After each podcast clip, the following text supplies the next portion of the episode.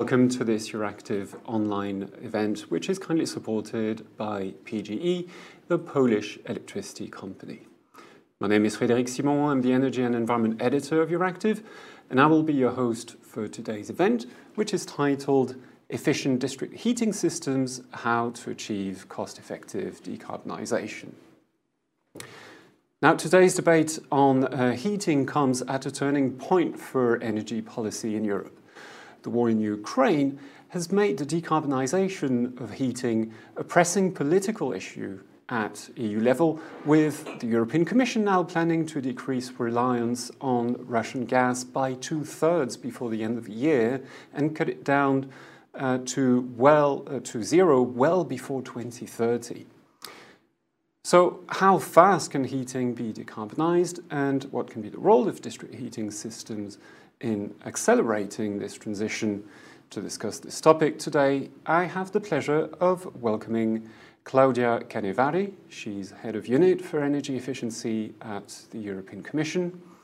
Tsvetelina Penkova, a Bulgarian MEP from the Socialist Party, who is shadow rapporteur on the Energy Performance of Buildings Directive in the European Parliament. Eleonora Evi, a Green MEP from Italy, who is opinion rapporteur on the Energy Efficiency Directive for the Parliament's Environment Committee. Hans Korteweg, Managing Director of Cogen Europe, representing the cogeneration industry. Andre Jentsch, Program Manager for District Heating and Cooling at the IEA. And Wanda Buk, Vice President of Regulatory Affairs at PGE. Welcome to all of you and thanks for joining us today. Um, a special thanks actually goes to Claudia uh, Canevari, who is replacing Paula Pinho. She had to cancel at the last minute, so welcome, Claudia, and many thanks for stepping in. Now, uh, we'll start uh, this virtual conference with a series of short opening statements from the speakers, and then we'll move on to a Q&A session that will also include questions from the audience. To put a question to the panelists, just use the chat function, which is on the right-hand side of your screen, and we will take questions directly from there. Uh, I think that's all for me. So without further ado, let me give the floor to Claudia Canevari from the European Commission. Thank you. Thank you, Frederic, uh, and uh, uh, many thanks for the warm welcome. In fact, it's a, a pleasure to be uh, uh, with you today. As you underlined, a very uh, timely uh, event because, of course, um, um, trying to modernize uh, the heating and cooling uh, systems is obviously essential to uh, decarbonize the building stock and to also to increase the deployment of renewable energy. And of course, all these has a very important um, role in decarbonizing, but also in reducing the dependence from imported uh, Uh, fossil fuels. Uh, and in fact, uh, um, half of the energy that we consume in our uh, homes, in our offices, uh, in private and public buildings. Uh, is uh, uh, really important. you know that basically 75 of heating and cooling is based on fossil fuels. and in buildings, many systems are old and inefficient. and um, uh, in fact, uh, um, um, um, the, the, the big problem is that 75% uh, of heating and cooling is based on uh, fossil fuels. Uh, and uh, we therefore need a very important transition in this area to try to um, um, decrease um, emissions, but also to decrease our dependence from imported fossil fuels. And in fact, the amount of fossil fuels energy that needs to be replaced uh, Eh, in the heating and cooling uh, amounts to uh, between 300 and 400 MTOEs. So clearly, it's it's quite an important number, I would say and uh, speeding up the replacement of these uh, um, uh, fossil fuel heating systems is very important, not only obviously from the climate perspective, but also in line with the need to increase the resilience of the energy supply in the EU and with the Repower EU communication that was adopted last week, as uh, all of us uh, know, the Commission is indeed committed to phasing out uh, the dependence on fossil fuels from Russia before 2027. and there are many different legal acts uh, that are relevant in this perspective that are presently uh, discussed uh, and negotiated uh, in Council and Parliament. And we definitely have a unique chance to act quickly to respond to the challenges ahead of us. And I would like to underline that uh, both uh, in terms of uh, energy efficiency and renewables uh, is really important uh, to seize these very sad and tragic opportunity, at least to make some, let's say, good results and to make our energy systems, in particular heating and cooling, but in general, um, able to withstand uh, um, um, uh, potential, uh, um, let's say, future energy, energy crisis. Experience shows that every uh, 10, 15 years there is an energy crisis. and uh, uh, so it's really time for EU to equip itself to to be able to to, to react properly to these situations. Um, the um, just a couple of words more, but and then I will finish. Um, as regards uh, the uh, uh recast energy efficiency directive, that is, uh, uh, as you know, one of the proposals of the Fit for 55 package presently in negotiations in Council and Parliament. Um, there is a strengthening of the provisions linked to heating and cooling, and I would like to underline two elements. One is the uh, let's say, a more ambitious uh, definition of uh, efficient district heating and cooling systems. And the other po- very important point uh, is that uh, all the municipalities and communities uh, with um, a population above 500, sorry, 50,000 inhabitants will have to have clear plans uh, on how to develop uh, renewable-based uh, heating and cooling systems. And this is very important because uh, often what is missing is the uh, knowledge about uh, potentials, about the situation and the potentials. So many thanks again for this invitation, and I look forward to the debate. Many thanks, Claudia. Uh, let me give the floor now to Tsvetelina Penkova. Thank you, thank you, Frederick. I hope you can see me and hear me well at this point. We can see you and hear you perfectly. Go ahead. Perfect. Thank you. Thank you so much for having me at the event. I think that the topic of discussion is rather important. Basically, everything, is Claudia pointed out, everything that's related to energy, energy efficiency, and uh, how to plan our uh, short-term and long-term future in the current situation is rather important. I think all the crises so far, and including the the current one, the war in Ukraine, they have showed us that the EU policies towards uh, energy differentiation and energy efficiency should be the leading ones. So, um, as you rightfully pointed out at the beginning, we've just uh, started working um, on the Energy Performance on Buildings Directive, um, which is rather important. It's part of the package of the Fit for 55, as I'm sure um, everyone is aware and has been following quite closely. As you know, there are quite a lot of legislation inside the package, and now uh, one of the big challenges for us is to make sure to coordinate and to set uh, the similar targets and uh, the similar conditions in all of those uh, in all of those packages.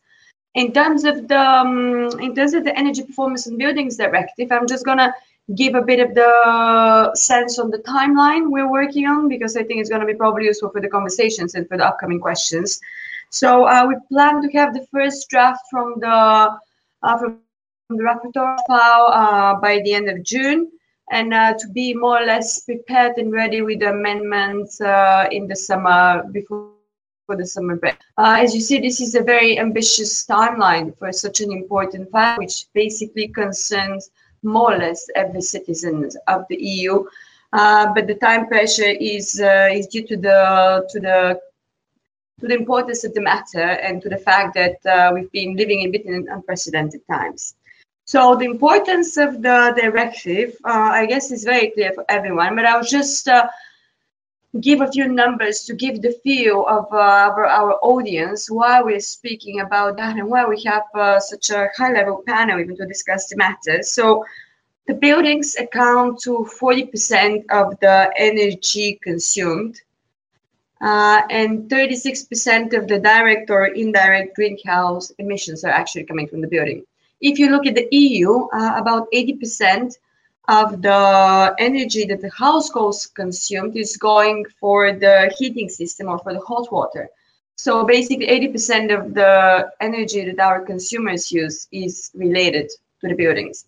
So that's why boosting their efficiency is actually going to be one of our main goals when we're speaking about achieving the goals of the green transition and of course achieving the energy independence and energy efficiency.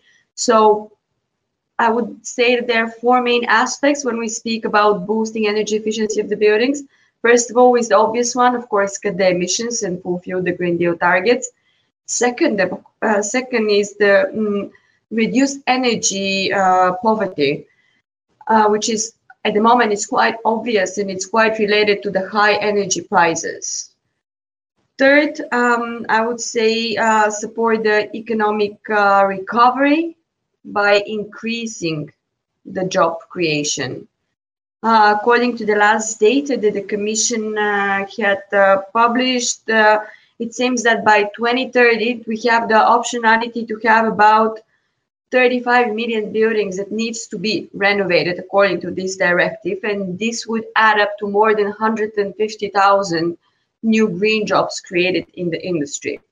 Uh, so uh, for that matter, those are more or less uh, the three or four, like in terms of the economic recovery, and of course the job creation being the third and the fourth one, which are quite correlated. The four most important aspects I think we should be covering when we're speaking about the boosting the energy efficiency of the building. I'll make a few final remarks here because I know that um, there are a lot of speakers on the panel and I want to also hear their contributions. So um, one thing that we need to be considering when we're speaking about those files, especially when it's the matter of the whole of the EU, is the fact that um, there is a, quite a significant difference between the building stock in the different parts of the Union. So if you look at the Central and Eastern Europe, uh, for example, you're going to see like um, building heating system that relies on uh, huge uh, heating power plants and the transition there from uh, to low emission uh, carbon fuels could be easier compared to some other parts of uh, Western and Northern Europe where you'd have the local heating systems.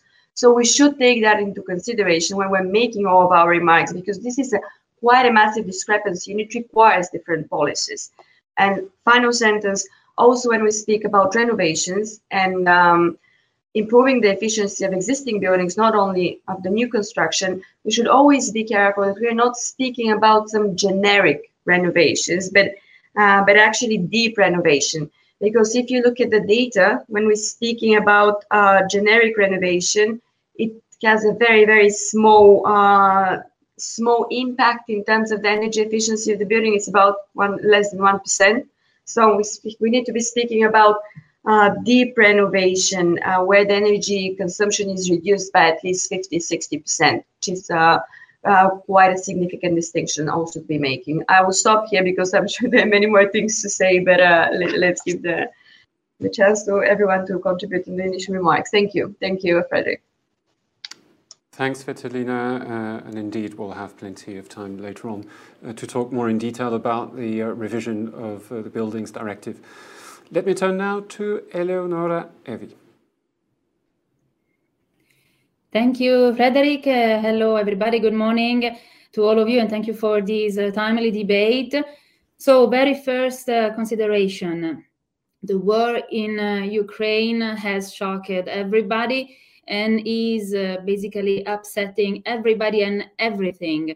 But the most uh, uh, uh quickest, the quickest way and the most sustainable way to stop funding Putin's war is energy efficiency and reducing our energy consumption. Uh, in fact, uh, this uh, figure, in my opinion, is important to, to, to present and repeat again and again one percent point in um, energy efficiency uh, bring us to cut by by 2.6 percent our energy our gas imports this is uh, tremendously important in this moment and uh, give us the um, the idea on how uh, much it is important at this stage to talk and talk again and again about energy efficiency.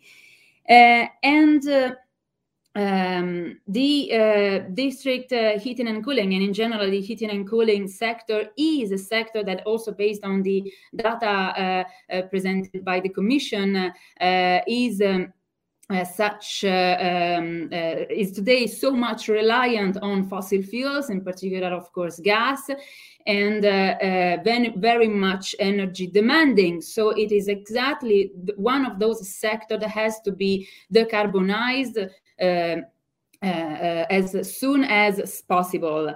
And um, here I uh, see uh, some uh, big opportunities, but also huge risk. And I will start with the risk. in particular, we have to avoid uh, as much as we can the lock-in uh, situation we it might occur if we still are relying on fossil fuels even though um, the proposal from the commission is giving us the uh, in in particular in the definition of uh, what is an efficient district heating, heating and cooling is giving us the, uh, the, the pathway to decarbonize the sector. We have to do it uh, um, in a more uh, faster way and uh, um, therefore uh, uh, really pushing uh, much more on renewables and on a real clean and sustainable sector um, the, why we ha- I am saying that because uh, I mean it's not us, it's not uh, uh, Europe, it's not just the Commission, but it's the uh, International Energy Agency saying that we have to stop invest in fossil fuels as of today, and. Uh, uh, the uh, um, uh, agreement, all the pledges and the in, engagement that we have signed in Glasgow, again, are talking uh, us about uh, phasing down the use of fossil fuels. So it's really um, the the, mo- the, momentum is there. we don't have to forget the climate crisis, and the report of the IPCC that has been released just a few days ago is recalling us again and again the urgency of action and uh, that's why we need a legal framework which is ambitious as possible and that's why also in the uh, revision the recast of the energy efficiency directive we strongly need higher targets for uh, energy efficiency this is the uh, uh, action that uh, the, for, for, the time being we are trying to do in the European Parliament as well, and in particular in my role as a, a rapporteur for the opinion from the ENVI committee. And I will stop here for the moment. Thanks, Eleonora. And let me turn now to Hans Korteweg from Cogen Europe. Thank you, Frederic. Uh, let me start by expressing our concern and solidarity with the developments in Ukraine. Uh, in these unfortunate circumstances, and given the ongoing energy price crisis, it's clear that we cannot afford to waste energy. Energy efficiency must be applied at all the stages of energy, the energy value chain. And that means in energy generation, transmission, distribution, and final use. We talk a lot about final use, but we need to look at the whole value chain. And we need to rapidly decarbonize, save money, and reduce our energy dependence. Just very briefly about Cogen Europe, we're a cross-sectoral association promoting cogeneration, obviously. We represent the entire value chain from manufacturers of CHP from the kilowatt to the megawatt, to users of CHP, including district heating operators, but also industrial users. Today, CHP delivers heat to 70% of district heating networks across Europe. Half of CHP is installed in district heating, while the other half is used in key industries like pulp and paper, ammonia, chemical, food and drink, and so forth. Over the past 10 years, renewable energy share in CHP has tripled from 10% to 30%, and the uptake of renewables and lower carbon sources is steadily increasing. By 2030 and beyond, there is potential for existing um, district heating and cooling to modernize as well as new DHC to, to be developed in most scenarios we have seen, CHP will continue being a technology of choice for district heating as, heat, as the heat mix uh, diversifies. Until 2050, we expect CHP capacity in district heating to remain stable, contributing up to 40% uh, of district heat, complementing the rapidly increase of power to heat, waste heat, and other thermal renewable sources. High efficiency CHP can contribute in two major ways towards the cost effective decarbonization of district heating in the long run. Energy efficiency. CHP is the most efficient way to use thermal energy, may it be from biomass to geothermal, solar thermal, waste heat, and all gaseous fu fuels. As important as energy efficiency is flexibility. By producing dispatchable electricity, CHP will be critical at times of high peak demand, like in the winter, for heat pumps and electric uh, vehicles, and uh, insufficient PV and wind production. The alternatives to CHP are power-only plants, but they waste 40% of the energy input, which we cannot really afford in today's circumstances.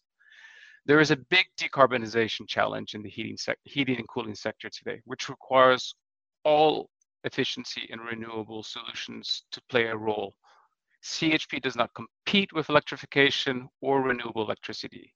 CHP can supply the electricity at times of high demand, as I mentioned in the winter, uh, when there's insufficient PV or wind supply. Moreover, CHP improves the efficiency of all thermal energy sources needed in district heating for demand that cannot be electrified. We cannot electrify everything. Given these clear benefits of cogeneration for the decarbonization of district heating, we call on policymakers to prioritize CHP for the efficient use of all thermal energy, with the aim to reduce the consumption of fossil fuels and maximize the use of renewable energy sources. I'll end with just a fact. We need to replace approximately 400 to 500 million tons of oil equivalent of fossil heat. But today, we're still wasting 200 million tons of oil equivalent in power plant cooling towers alone. Uh, just try to picture that. Thank you, Frederic. Thanks, Hans. Let me turn now to Andre Jentsch from the IEA. Thank you. Um, so, um, Hans, thank you also for these interesting numbers on cogeneration. Uh, I'm Andre Jentsch. I'm representing IEA DHC, which is a technology collaboration program under the IEA. Uh, we were invited to replace the original IEA speaker here as we're focused on district heating and cooling. Um, essentially, we fund uh, international research into this direction and thus have a good overview on uh, what's happening in the sector, what challenges uh, there are, etc. So um, personally, I'm specialized in energy systems analysis, comparison, and methodology. And from my experience, also with uh, with the program, I can say uh, that district heating and cooling is uh, an enabling technology for overall system efficiency. Just as uh, Hans just said, uh, it enables um, widespread use of highly efficient CHP plants. It enables the use of waste heat that is otherwise lost and deep geothermal um, sources that is otherwise lost. So without district heating and cooling, it is very likely that heat supply is going to be much more expensive than it can be. Um, I think that in the current situation, we have many reasons to decarbonize the system. Um, however, personally, I'm a bit um, skeptical whether a very hasty approach is the best um, way forward. The EU said, okay, we reduce significantly by one third until the end of the year the dependency on Russian gas. Well, that is uh, definitely a good idea. The question is uh, how to avoid lock in effects.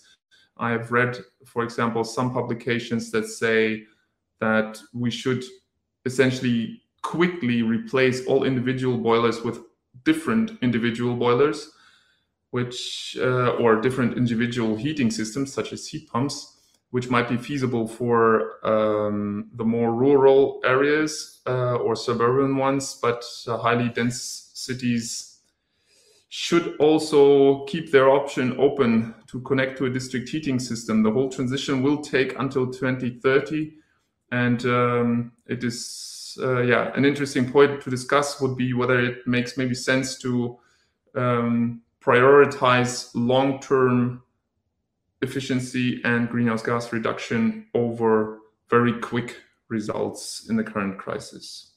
So for that, I'd say uh, that's it for me for the introduction. And I give on back to Frederic.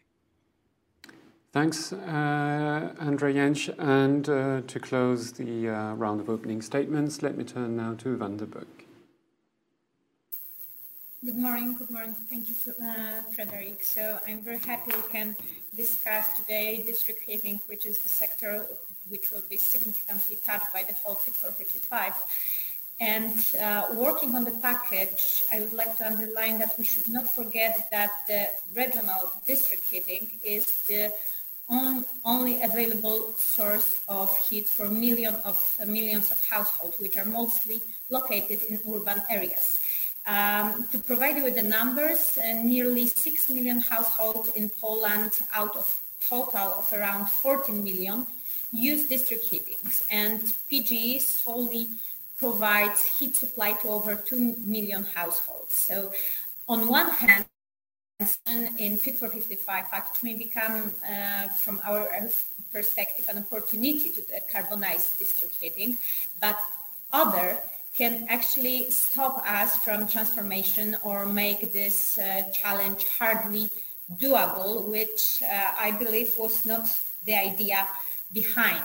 And uh, decarbonizing of district heating should be carry out in a very reasonable time frame to maintain uninterrupted heat delivery to businesses and households.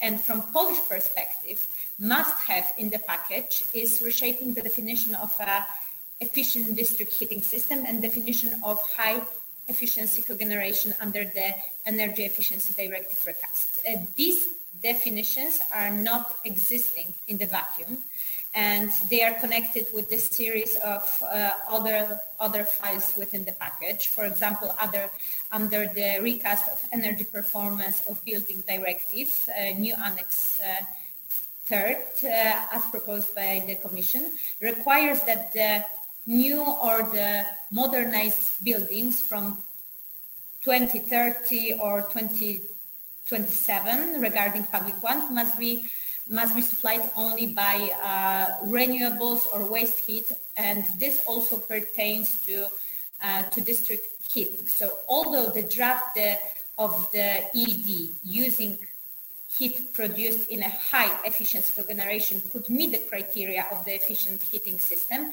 the revision of the EPBD provides other criteria which significantly limits the connection of new users to, to, to such systems after 2030 and thus block the development of, uh, of efficient district heating. And the example that I told you shows that maintaining consistency between different files is crucial to provide predictability and uh, to provide development to, to, the sector, uh, to the sector. For instance, PGE proposed to extend the application of direct CO2 emission standard for high uh, efficiency CHP to become effective until uh, 2030 and to enable to connect all buildings to efficient district heating system. And also at PGE, we focus on generation of electricity and heat from renewables. And we are exploring options uh, in power to heat technologies. But uh, I think it's worth to mention that last year in Gdańsk, we launched the first in Poland large-scale facility of electrode boilers. So uh, we also proposed in order to facilitate the uptake of this very versatile technology, it's necessary to introduce a mechanism to count renewable electricity as uh, renewable heat in the renewable directive while ensuring that no double counting, of course, of renewable electricity takes place. Uh, so um, I can stop here and I would love to contribute, contribute later on in the discussion. Thanks, Wanda Buk. Uh, we can turn to the Q&A session and uh, maybe let me uh, stay with you, uh, Wanda Buk, for um, a few uh, follow-up questions. Now, um, uh, you mentioned natural gas and um, Poland um, has made plans, in fact, to get out of coal by using gas as a transition uh, fuel, including uh, in district heating, uh, like you mentioned. Now, how does the Ukraine uh, war now change those plans? Are you still planning, uh, like um, a month ago, uh, to replace some of those coal installations with gas installations? Well, uh, of course, the situation right now is extremely dynamic, and uh, it uh, started not only uh, uh, at the end of, uh, of, February, but before, as we were observing gas prices ramping up significantly in a in a very short short term. But um, I think, well, Polish situation is quite specific because we are uh, the country which has uh, which uh, which is diversified already and will be even more diversified. We were working on this for uh, for years. Uh, we have uh, we have investment. we have been investing in LNG terminal, and now we are having the thanks to this natural the access to natural gas from from U.S., Qatar, Norway, and also we uh, we are carry on the, um, the investment in Baltic Pipe, which will enable us to, uh, to provide gas from, uh, from Norway. Uh, but still when it comes to, so, so, so, we are diversified. We are not, uh, we are not dependent, fully dependent to, to Russian, um, to, to, to, Russian fossil fuels. Um, nevertheless, we still uh, our aim is still to phase out the coal in the district heating by 20, uh, 2030. Uh, and this, the current situation doesn't impact uh, impact this. As we are observing this uh, such high prices, uh, you ask about. Well, of course, we are. First of all, we are we are waiting for EC proposal to mitigate the price prices because we, as a as a company, have to have to know the full picture of European energy, uh, Europe's energy policy and the tools that European Union uh, has to uh, has to, to address the issue. Um, well, you know, we have to also not we have to remember that when it comes to the heater, the heating sector, it's much more um, it's much more difficult to decarbonize it than the power sector because right now there's virtually no technology for uh, heating decarbonization that would be already available uh, emission free and wouldn't and is not sparking controversies. Uh, so consider this that the heating and uh, uh, industry is about to be uh, is about to be decarbonized using hydrogen but it's not available, I mean hydrogen is not available, uh, available in the volumes that we need. So the natural gas is the only part of the solution or other investments like heat pumps and large scale electrode, uh, electric boilers are being, of course, also implemented in our district heating that, uh, as I, as I mentioned. Um, but yeah, yeah, we, we are not going to get rid of the gas in our uh, decarbonization uh, transformation. Okay, thanks. Uh, uh, one follow-up question about uh, the uh, renewable solutions that PGE uh, is is looking at uh, for the coming years. Can you elaborate on this a bit, and can you tell us whether this helps solving your problem when it comes to decarbonisation and phasing out coal? yeah, sure. Well, first. Um, PGE is uh, the first Polish energy company that declared climate neutrality and uh, by 2050 and uh, roll out uh, total green strategy uh, last year, well, in 20 in 2020.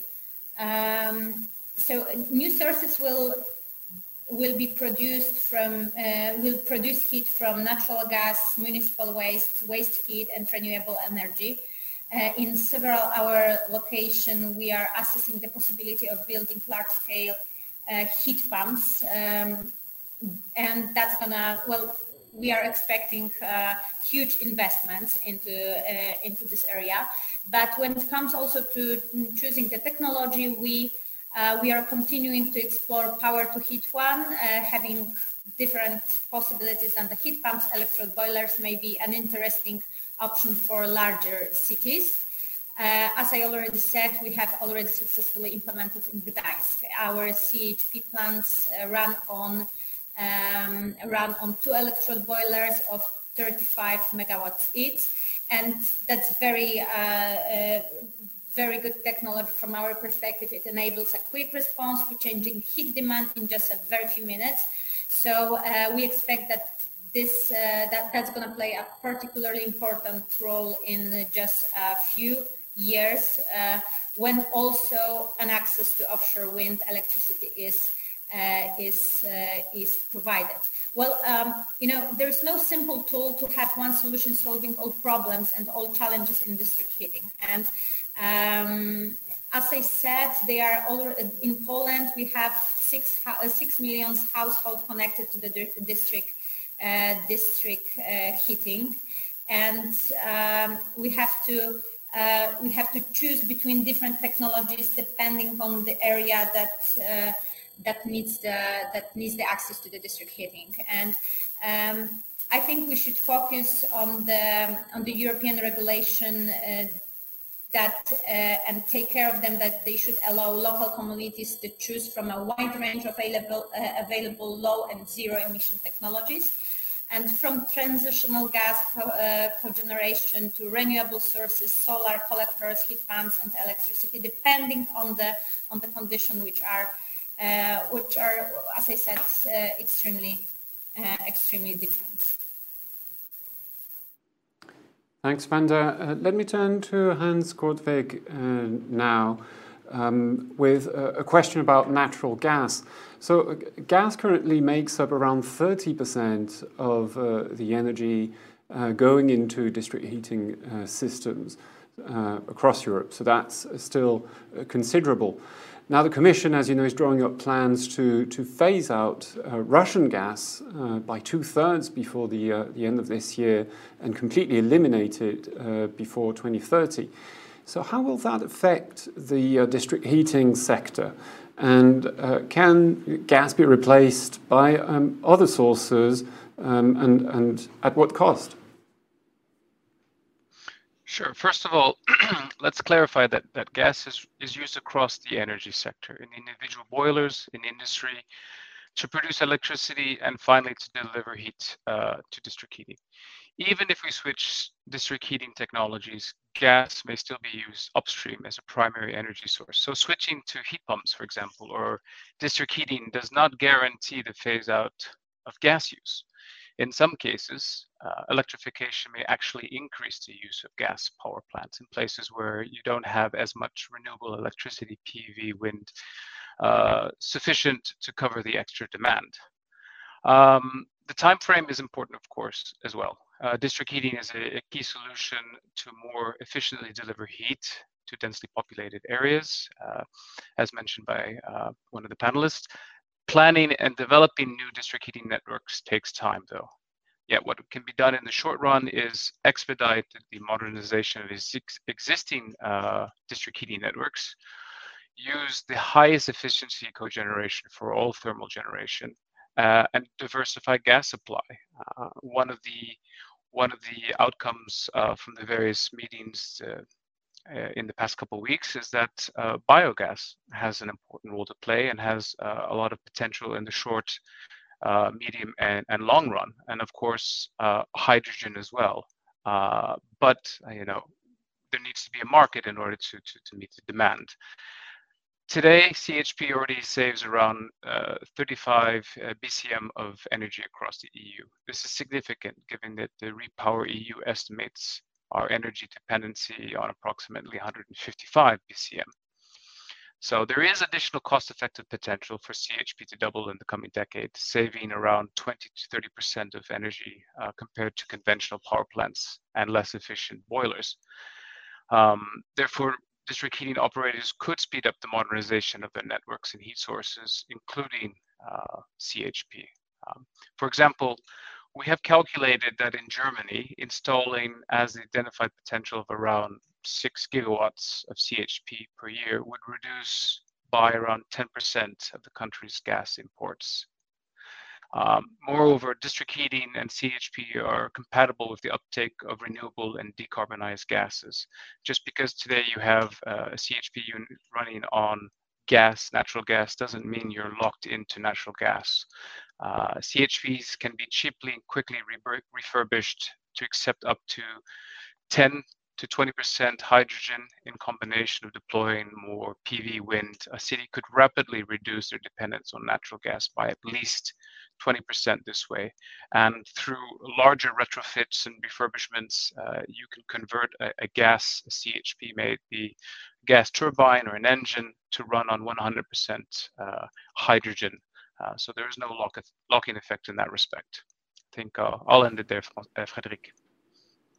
Thanks, Hans. Uh, let me ask just one follow-up about this issue of uh, definition of what uh, efficient uh, heating systems uh, could look like. So uh, I understand there is some concern from from your side um, about cogeneration being sidelined there. I mean, cogeneration from gas, um, but. Um, so can we still consider that cogeneration using gas is still efficient even when the prices that we're seeing right now have been multiplied by four or even five times? Well, I mean, looking at from a from a legislative perspective, uh, I mean, district heating is recognized as a, a, key solution to decarbonize buildings and, and the heating and cooling sector. And it's promoted as an alternative to less efficient power plants, but its potential as an alternative to heat-only boilers is ignored. Um, just looking at the, the, the, basic science of it, uh, CHP saves an enormous amount of energy compared to power only generation. But today, existing legislation and even the legislation that has been proposed by the European Commission in terms of the EED, uh, for some reason, uh, power only uh, power plants or heat only boilers are somehow prioritized over more highly efficient CHP. Uh, without that uh, high efficiency, we're not going to be able to, to to, to meet uh, the, the security of energy supply situation that we're faced with today in Europe, but also in terms of uh, mitigating uh, CO2 emissions uh, and uh, allowing uh, further electrification, introduction of PV, wind, and other renewable energy sources. Um, there's still a lot of room for improvement. We don't think uh, we CHP is not recognized as a future-proof solution to ensure district heating efficiency and flexibility. So, for example, the timelines to decarbonize district heating and CHP are not really realistic in the EED and even more ambitious than what applies to conventional generation. Um, for example, uh, buildings should ideally integrate around 50% of renewables by 2030, maybe it's 49. Meanwhile, uh, some, some amendments on the, the EED suggest that CHP should be close to 100% renewable from 2025 onwards. It's just, just not realistic. We are on board with new and refurbished highly efficient CHP, uh, meeting the 270 gram emission threshold as of 2030, uh, as outlined in the EED. This is already more ambitious than what conventional heat and power generation has to comply with. So lowering this threshold and applying it immediately to all CHP will require additional energy sources um, to be guaranteed uh, for CHP operators. Meanwhile, 40, 50% of the EU's electricity and 70% of the EU's heat will continue emitting more and using fossil fuels inefficiently. So our objective is to make CHP gradually more renewable, but also push for a higher uptake of CHP. Um, and more energy efficient system overall. Right, thanks, Hans. Uh, let me turn to Claudia uh, Canevari from the European Commission because I understand that you have to leave at 10.30.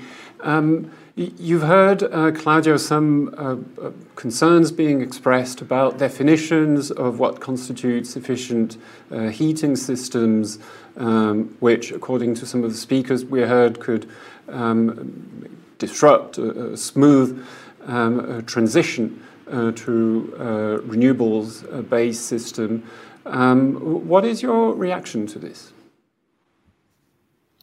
Uh, thank you, thank you, Frederic, and many thanks uh, to to the um, to the questions. Uh, uh, to the question for the question, um, I would say that what is important to underline is that the objective of, um, um, or let's say, one of the objectives of the recast EED is um, uh, to contribute to the, to the decarbonization. So obviously the objective we have is the 55% reduction. We heard uh, Mrs. Evi uh, recall the results of the last report from the IPCC and the situation is really becoming uh, uh, very serious. So it's really important to have this objective of the decarbonization in mind. So why we are putting, why the Commission put uh, uh this uh, uh, definition is to try to push for decarbonization, of course, of the heating and cooling system.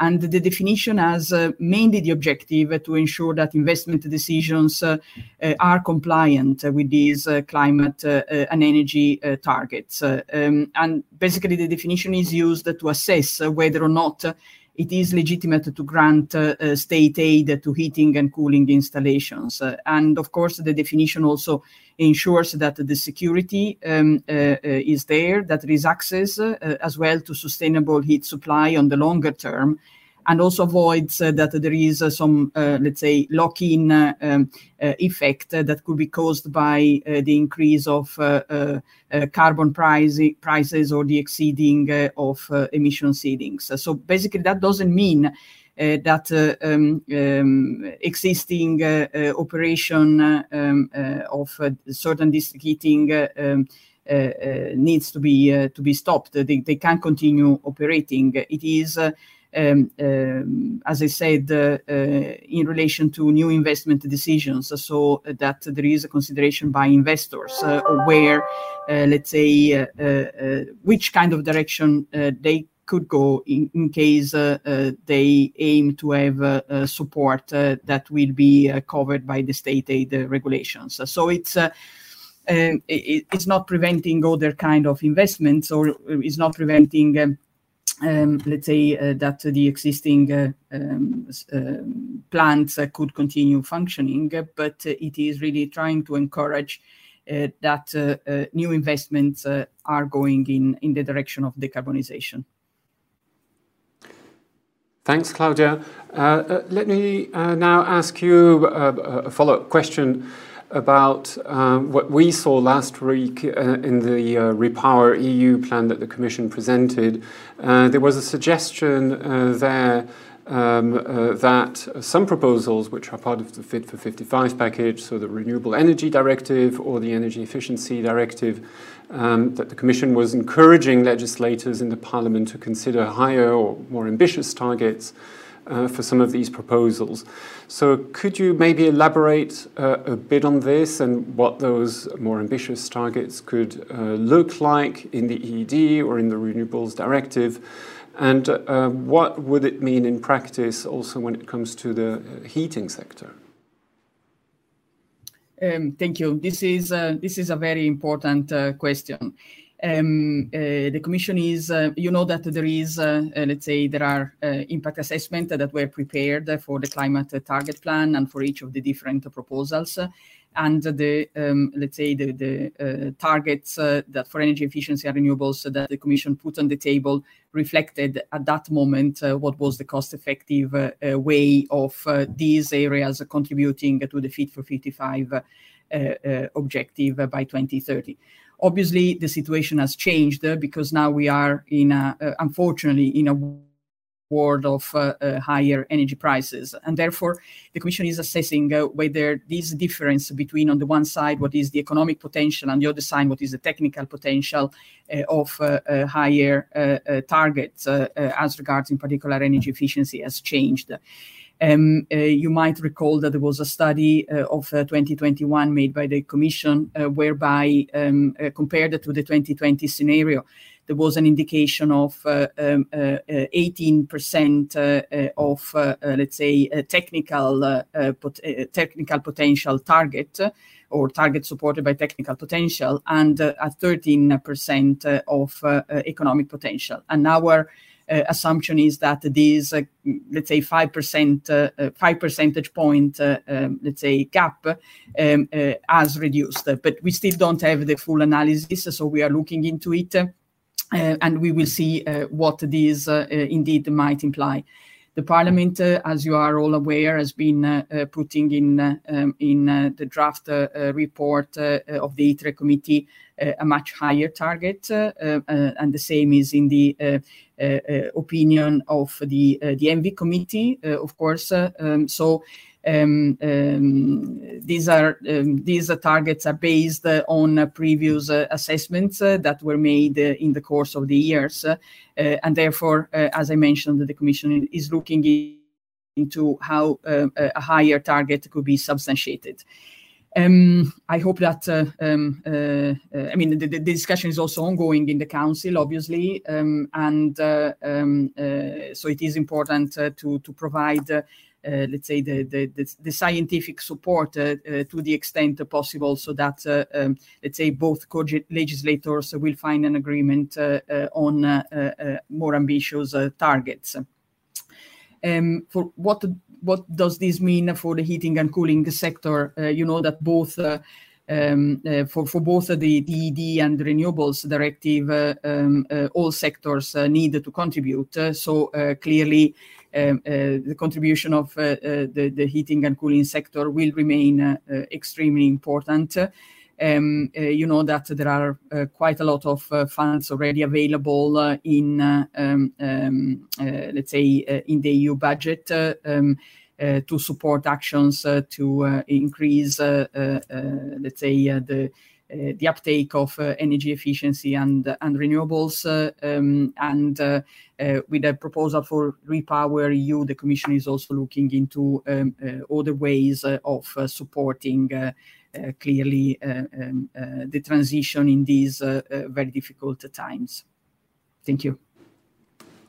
Thanks very much, Claudia. Uh, let me turn now to Eleonora Evi from uh, the European Parliament. So we heard uh, uh, the Commission um, in the Repower EU plan and just now pushing for more ambitious uh, targets on renewables, on energy efficiency because of the situation we have right now uh, in Ukraine.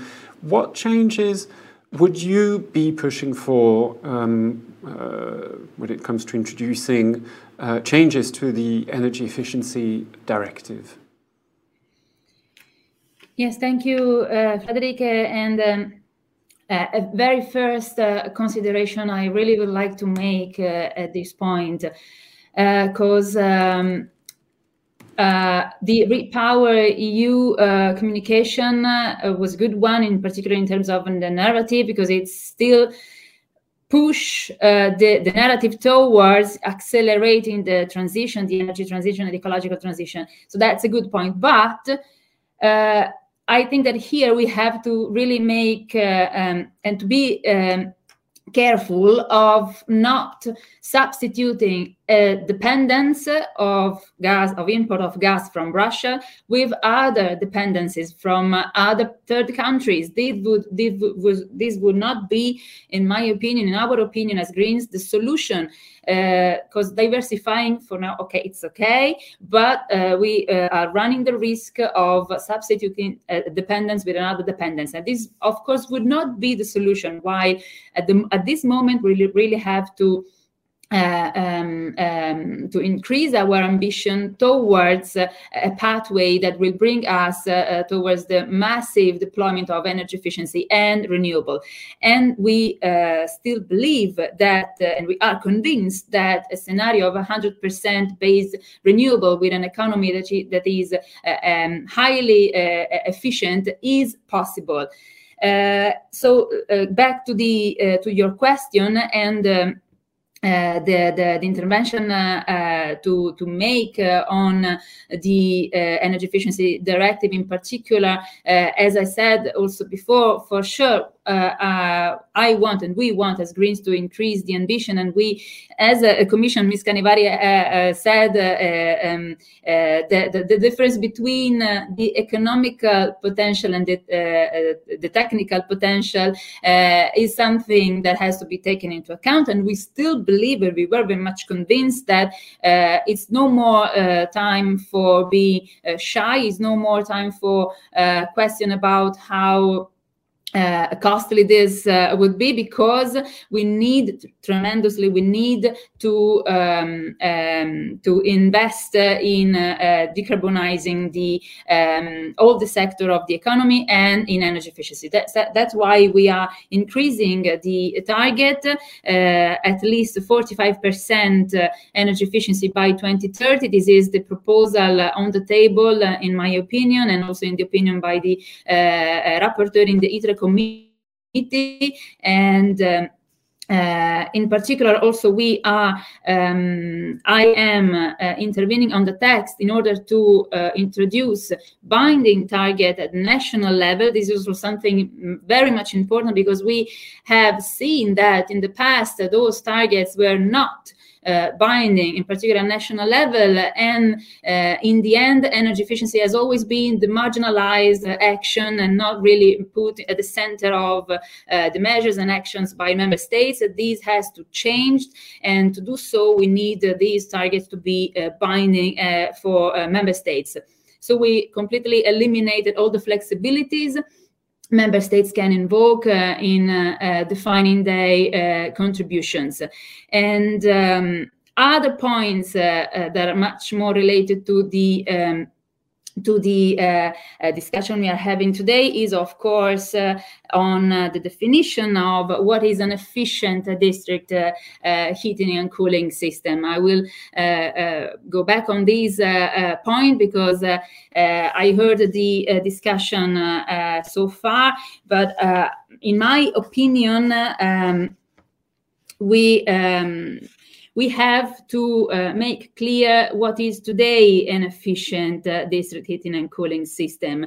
And I tried to uh, differentiate to what, what is a new uh, district heating and cooling system and an existing one, and giving uh, clear um, um, um, definition in order to uh, speed up uh, the deployment of um, renewable energies in these areas. In particular, uh, in this uh, distinction between um, a new district heating and cooling system and an efficient one, in the new one is the one that, as of today, do not use any more fossil fuel.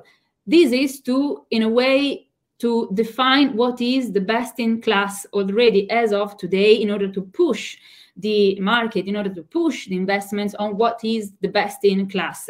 Uh, while the refurbished one, uh, I tried to make uh, a definition uh, that says that for uh, a refurbished one to be considered an efficient district heating and cooling system is a system that do not either do not use any more fossil fuels during the refurbishment phase or there is a plan to phase out fossil fuels completely. And uh, as of 2035 do not use uh, uh, fossil fuels anymore. So giving this sort of a timeline.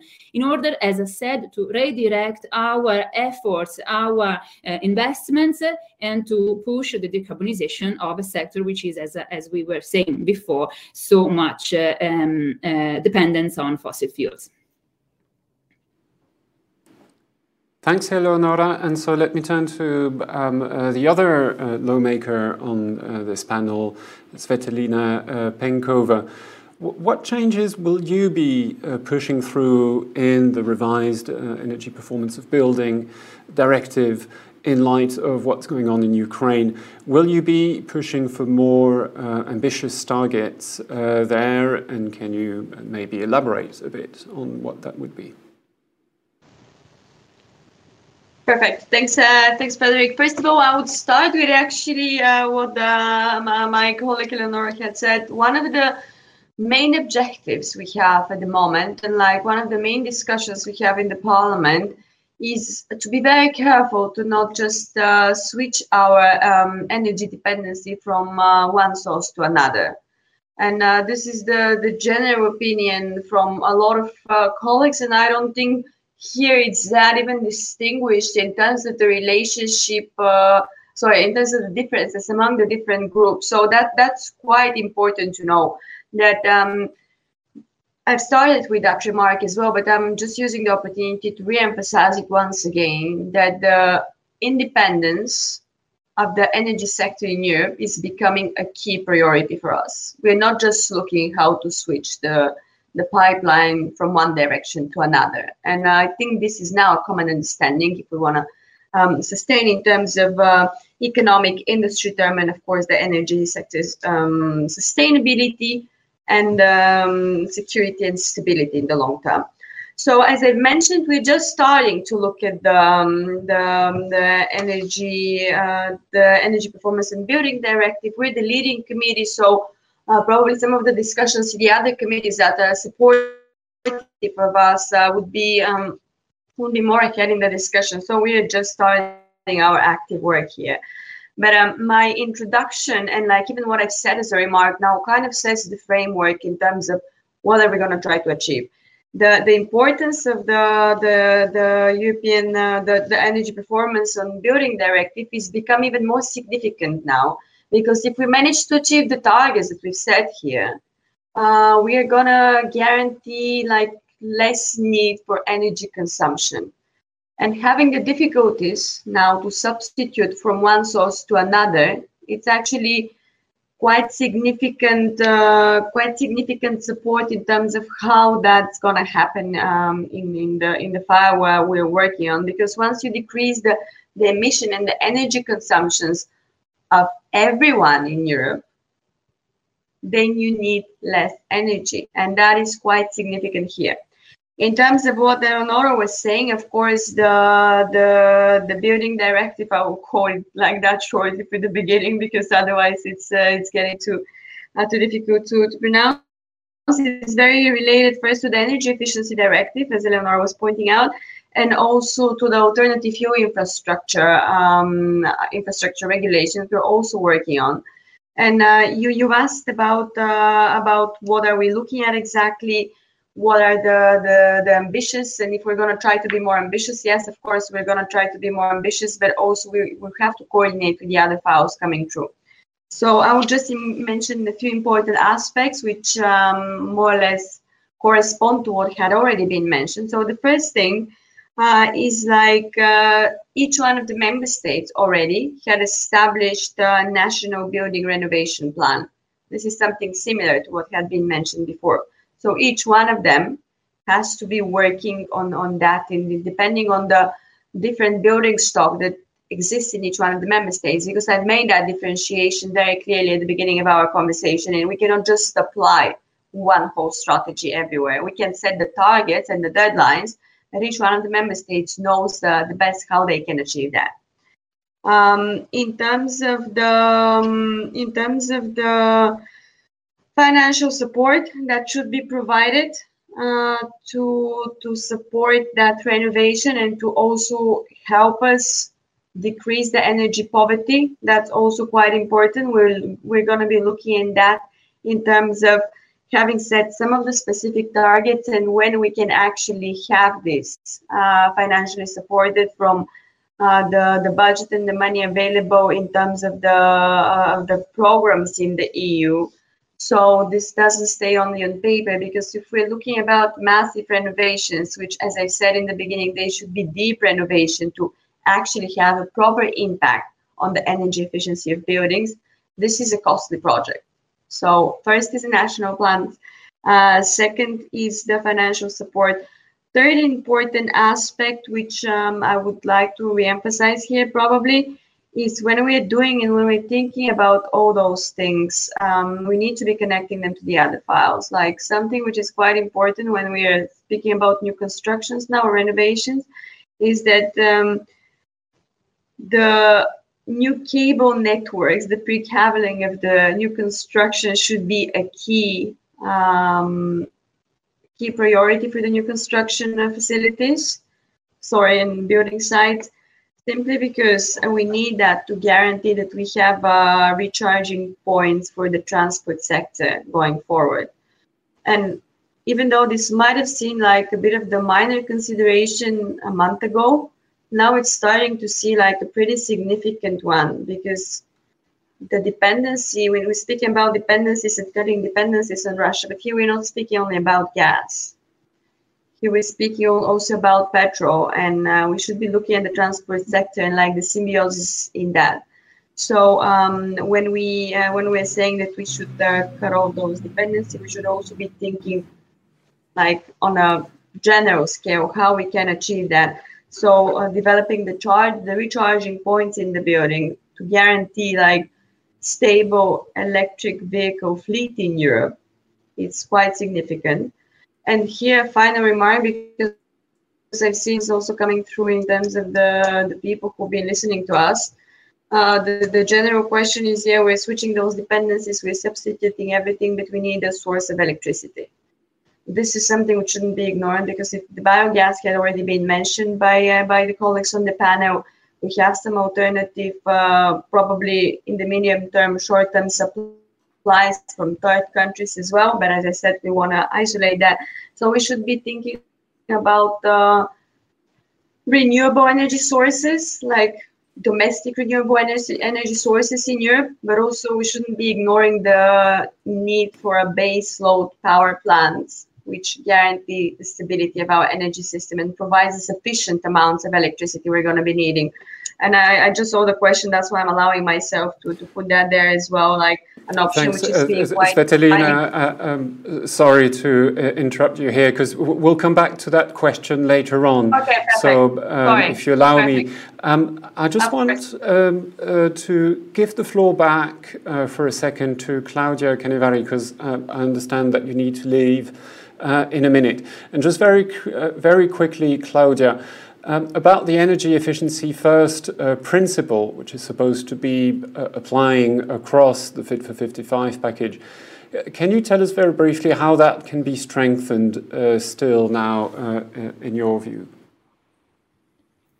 Thank you. This is a very important question. And in fact, the principle should not be strengthened only across the Fit for 55 package but it should be strengthened across the board. So this is really a principle that should apply not only to the energy sector, uh, but to all sectors uh, when uh, energy is consumed. And what is important uh, to keep in mind is that uh, the energy efficiency first principle doesn't mean that uh, energy efficiency is all that counts, but is that energy efficiency needs to be part of the equation when investment decisions, planning decisions, and so on are taken um, and of course applied when it is uh, uh, more cost effective to, to, to apply it. How could it be strengthened? I, I think that uh, uh, Uh, it is very useful to have uh, um, uh, the principle covered uh, in uh, um, in all pieces of legislation, so that this is something wherever relevant, obviously. So this is something that should be that needs to be taken into consideration. so this is something we are looking into from um, from the side of DG Ener. Um, and I know that uh, um, uh, the Parliament uh, is very much looking into this as well. Um, another way of uh, strengthening uh, um, is to, um, let's say, for the Commission to um, look into the possibility of having more specific guidances. You know that there was a recommendation adopted at the end of September last year um, a, a, recommendation to the member state, and uh, um, uh, attached to, to it there were uh, guidances on how to uh, more concretely apply the principles. In the launching event um, uh, that was where Commissioner Simson uh, presented this recommendation and guidance, there was the request from the floor from various parts to have dedicated guidance for different sectors because of course, they have uh, different, uh, uh, let's say, um, um, characteristics, different structures, and so on. So this is something we are looking into in in my unit to see whether um, there is any possibility to, um, let's say, to to come up with these guidances. And of course.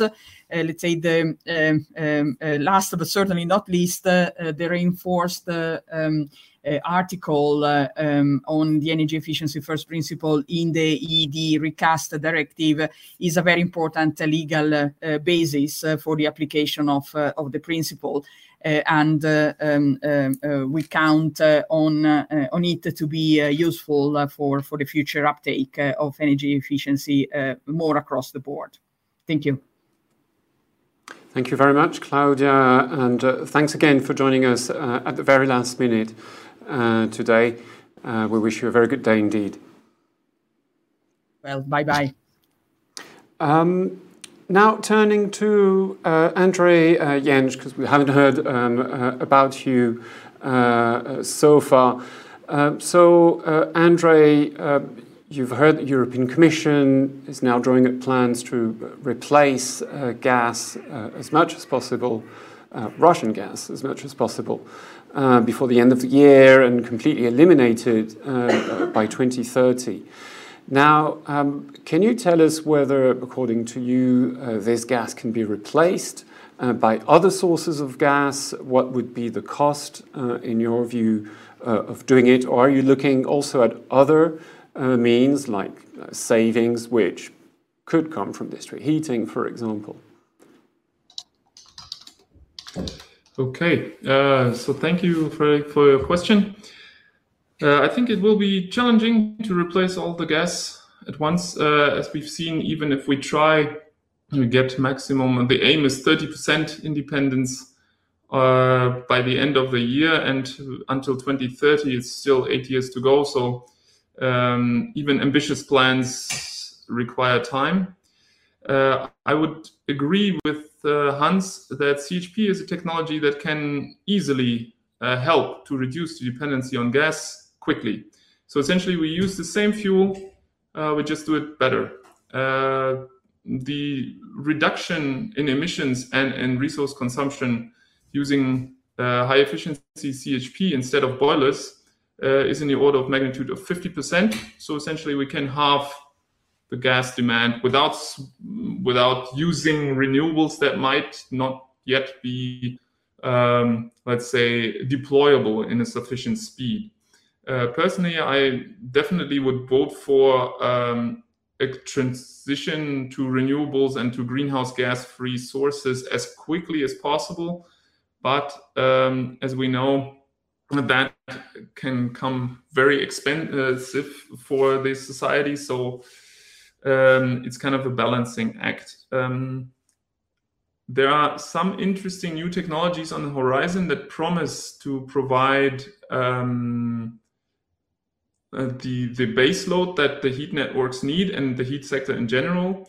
Uh, for example, there is a new technology uh, developed uh, that uses deep geothermal heat, but does not need a certain hydro, um, yeah, um, what's it called, aquifer underground. So essentially, it could work everywhere. It has um, about 200 megawatts per two football fields uh, it can uh, get up from the ground, and also CHP can be used to produce power and heat uh, from that um, technology. However, it's a very expensive one since all the costs are upfront, but you have no operation costs or very low operation costs at the in the next 30 years. So there are promising developments. Uh, however, I think it's a very big challenge on the one hand to deploy technologies, but on the other hand also to deploy the right technologies.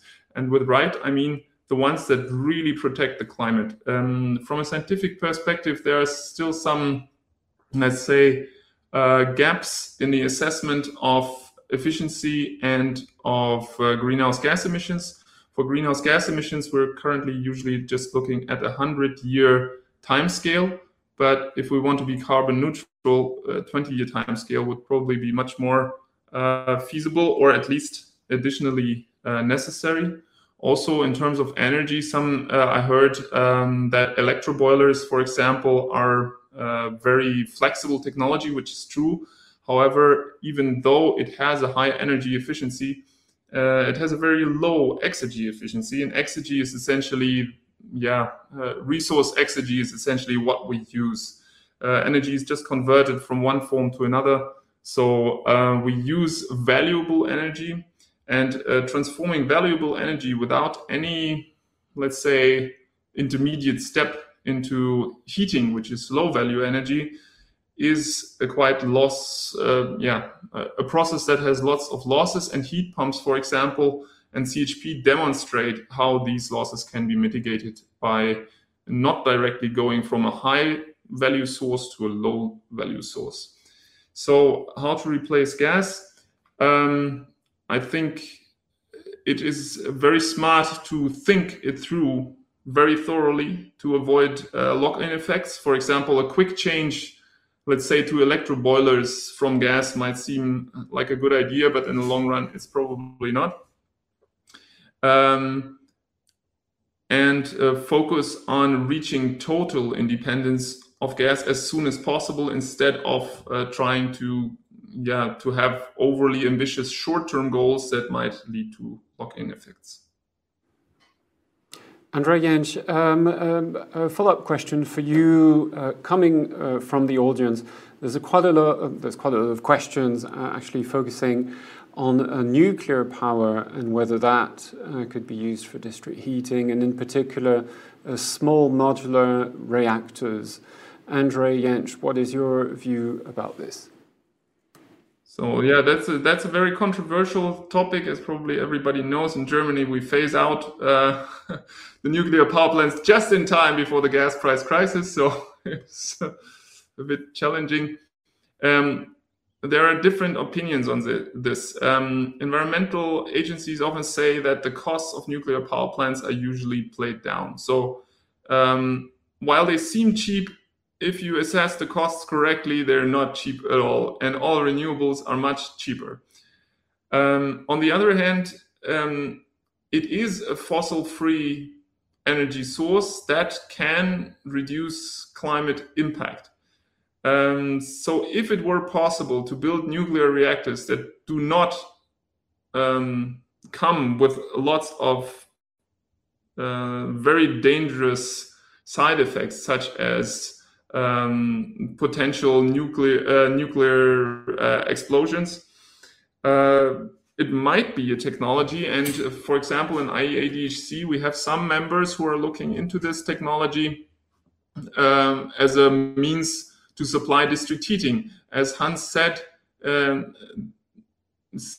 CH independent from the fuel, so it can be used for nuclear, for fossil, for geothermal, all types of thermal sources, uh, also uh, types of uh, high grade energy sources. And so, yes, um, theoretically, nuclear power could be used to decarbonize the energy system as a part, but it needs to be a very safe because it can be very dangerous and the costs need to be realistically assessed and also the building time because there are some reactors that have huge delays in building time. So it might just be uh, uh, something to distract from the need to act quickly.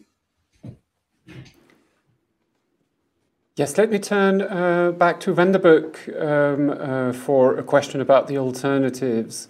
Uh, there, you didn't mention uh, uh, nuclear at all, uh, and I see a lot of questions in the chat are about uh, nuclear. We know there are plans in, in Poland to get some nuclear out, but there are other alternatives as well, like uh, geothermal, we just heard, uh, solar. Uh, there's also um, a number of um, other technologies like large-scale heat pumps.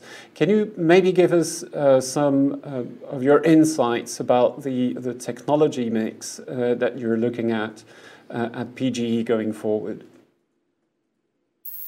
Uh, thank you.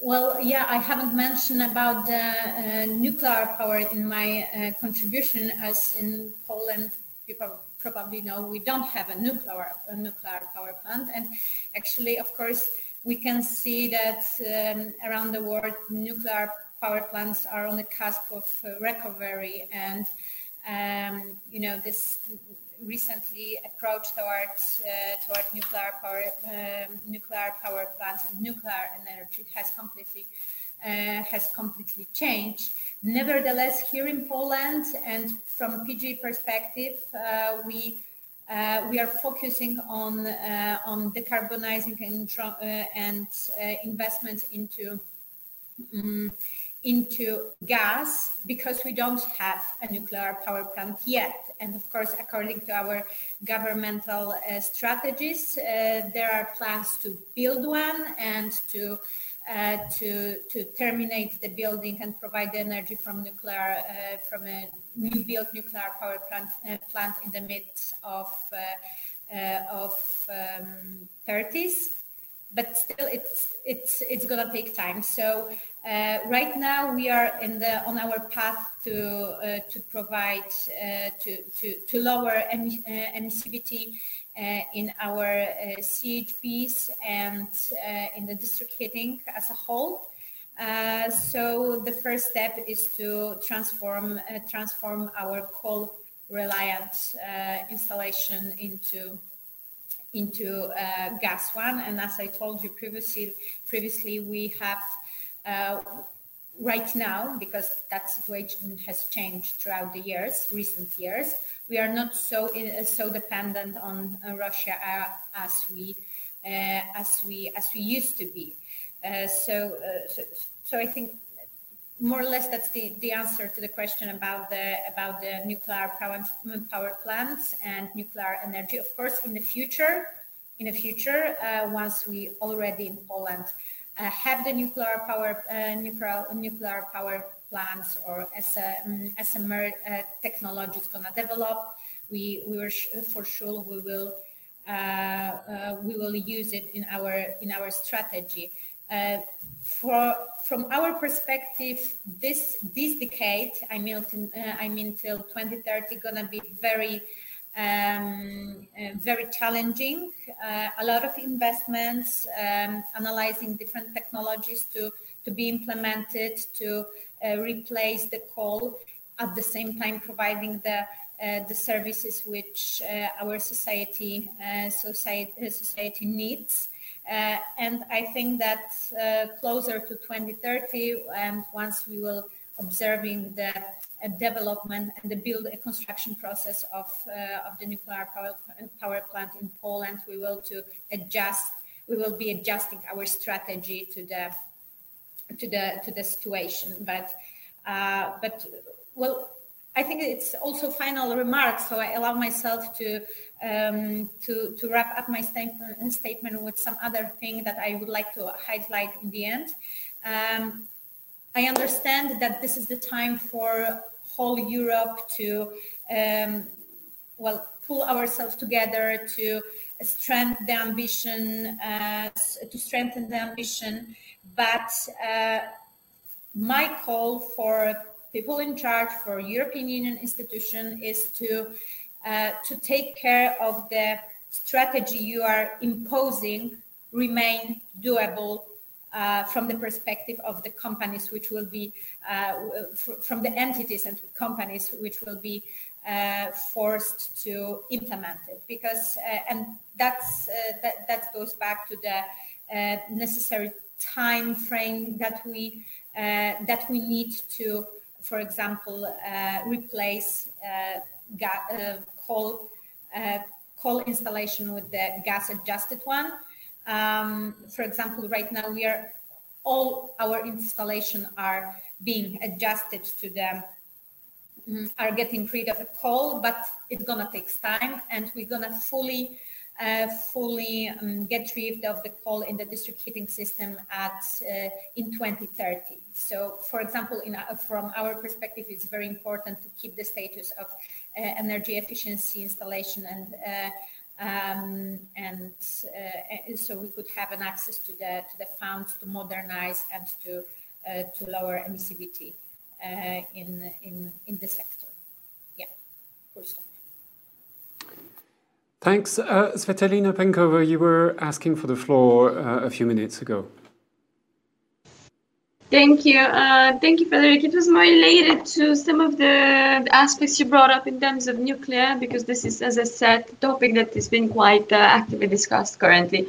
I just wanted to add something to what uh, uh Jentsch was actually saying. Um, so, because you specifically asked about the SMRs and uh, the big power plants, uh, if this can be used to substitute and supply more electricity for the heating and the building infrastructure. So first of all, the big power plants, uh, they are more efficient in the sense of providing that type of electricity just because it's a centralized system. It's um, in terms of the the price for construction and the final price of the product afterwards is definitely uh, much more efficient than SMRs. And in terms of SMRs, you're going to need quite a lot in Europe to be able to covering the, the demand of electricity. And it goes back to the to the, to the safety requirements and to the safety measures as they were rightfully uh, brought up. Uh, and also just uh, uh to remarks at the end, the technology at the moment is developing quite strongly. Uh, we are working on a few uh, more technical papers also in the parliament to see in terms of the safety requirements and the disposal of the waste, the composition of the nuclear waste, which are have been the the general considerations in the past few years. And it seems that there is quite a significant uh, scientific development in that area. So maybe some of those issues might be resolved in the near future, just something to know. And also when we're discussing in terms of like if we're going to be developing that, uh, which is uh, being considered by a few countries at the moment, I would re-emphasize again on the point that we have to try to keep the technology um, in Europe, and we do have the expertise uh, we do have the traditions uh, in that, and uh, switching to or even considering SMRs is again taking all the way the technological development away from Europe because those um, those types of uh, power plants are not being uh, developed on the continent for various reasons. The first one is uh, non-efficiency, not applicability in, in Europe. So I would I would suggest to to stick to domestic European technologies rather to switching our dependencies from the east uh, to the west. Thanks, Tsvetelina. We're getting closer to the end of this event, and so I'll put a last uh, question um, hopefully, each one of you can say something briefly about this. It's, a, it's an issue that comes up almost all the time when talking about district heating is the need to de-risk investments because district heatings are projects which take a lot of time uh, to develop and they come in competition with other solutions like individual heating systems, for example, which at the end of the day could end up being cheaper or receiving more um, attention from policymakers. So let me start with you, uh, Andre uh. Uh, what, in your view, could policymakers do uh, in the European Union to help de-risk uh, those investments? Um, there's um, some interesting research going on in that uh, direction. So uh, I think I heard of green bonds, for example, also um, if we have a legal framework that is um, guaranteed to last a certain time or at least not make the situation economically worse that would help a big deal. In germany we had some issues with um, uh, legislation going um, back and forth and thus raising insecurity in investment so what we need is a very clear commitment to deployment of district heating uh, in Germany, I think we need at least one uh, billion a year of subsidies uh, now to expand the networks so they're ready for 2030 energy transition to fully renewables or to largely renewables. So, um, yeah, funding and a stable legal framework, I think, is needed. Thanks, uh, thanks, Andre. Let me turn to Hans Korteweg now about uh, de-risking investment in district heating. Certainly. Thank you, Frederic. Uh, we'll need certainly uh, integrated planning at a local level where we focus on the entire energy system, not looking at it from a silo to silo to silo, taking into account heat, electricity, uh, gas networks optimization. Uh, this will ensure that we take into account all the available energy resources, um, maximizing renewables across all energy vectors and ensuring that those renewables are efficiently used. Uh, you're going to hear this from many lobbyists in Brussels, but we need a predictable policy framework with ambitious but achievable objectives for CHP and district heating. A switch to renewable or decarbonized energy sources is a fact not simple and not quick. Therefore, a transitional period must be foreseen to reach uh, higher shares of renewables and moreover, uh, reasonable grandfather grandfathering rules uh, must be foreseen to reach higher shares in renewables. Uh, just reacting quickly to Claudia Canevari on that point, new high efficiency CHP criteria in the recasted EED applies to all existing CHP. There is no transitional period. That means the 270 threshold applies to all high efficiency CHP. We're proposing that applies to new and refurbished CHP as of 2030. You can't just simply apply stringent thresholds immediately without some grandfathering positions. So in some cases, you're going to lose high efficiency status. You'll lose uh, district heating and cooling CHPs, and reverting to fossil boilers and polluting electricity from the grid. Thanks, Hans. Uh, let me turn to uh, Wanda Buk about um, the, uh, the de-risking of investments. What are your uh, thoughts on this uh, to conclude? Well, um, I think that uh, from our perspective, it's important to have a constant, constant access to the uh, to the financing, to the extra financing, and also to European funds. So that will be significant, uh, significant part of de-risking the, our investments because once we're gonna be deprived the energy efficiency installation status, we uh, will have will have to grapple with uh, uh, huge, uh, huge obstacle which will stop us from moderni- uh, modernizing our uh, our our investments. So um, from Polish perspective, or at least from PGE perspective, this is the main uh, this is uh, th- th- this is the main obstacle because, as I already said, uh, well, we are already already diversifying. Uh, we, we, are al- already diver- diversified. I mean, Poland as a whole, um, when it comes to when it comes to when when it comes to uh, gas uh, sources suppliers. So yeah, I think that uh, from from our perspective, the crucial part is to remain uh, to, to to adjust or to reshape uh, energy efficiency definition, um, and in, in in so we could not in the in this transition period, so we would not be deprived of the the status. Thanks, Wanda Buk. And some very quick final thoughts now from our two lawmakers, starting with Eleonora Evi. Yes, thank you. Well, I would say first and foremost, uh, uh, we have to uh, uh we have to vote down and object the delegated act uh, that put uh, nuclear and gas as a sustainable investment in the taxonomy. It is uh, as a very in order to give not the confusion to the market, but give clarity on what investments are um, useful today to to to um, to to face the climate crisis. Uh, pushing on energy communities and uh, even in the district uh, heating and cooling systems. And last point, funding, of course, as, as already by other um, panelists, we have to introduce a new funding, a new fund, a new facility like the one we introduced for the COVID-19 crisis on an energy basis. Thank you. Thanks, Eleonora. And turning to Tsvetelina Penkova for some very quick final thoughts very quick um, at the end. I think everything around us now shows us that we need to rely more on domestic energy production, improve our energy savings. And I think all the topics and all the speakers had touched upon and agreed on that point. So I'm sure we're going to be able to to be practical and practical and to cooperate together between the regulations and the industry to have to achieve that as soon as possible.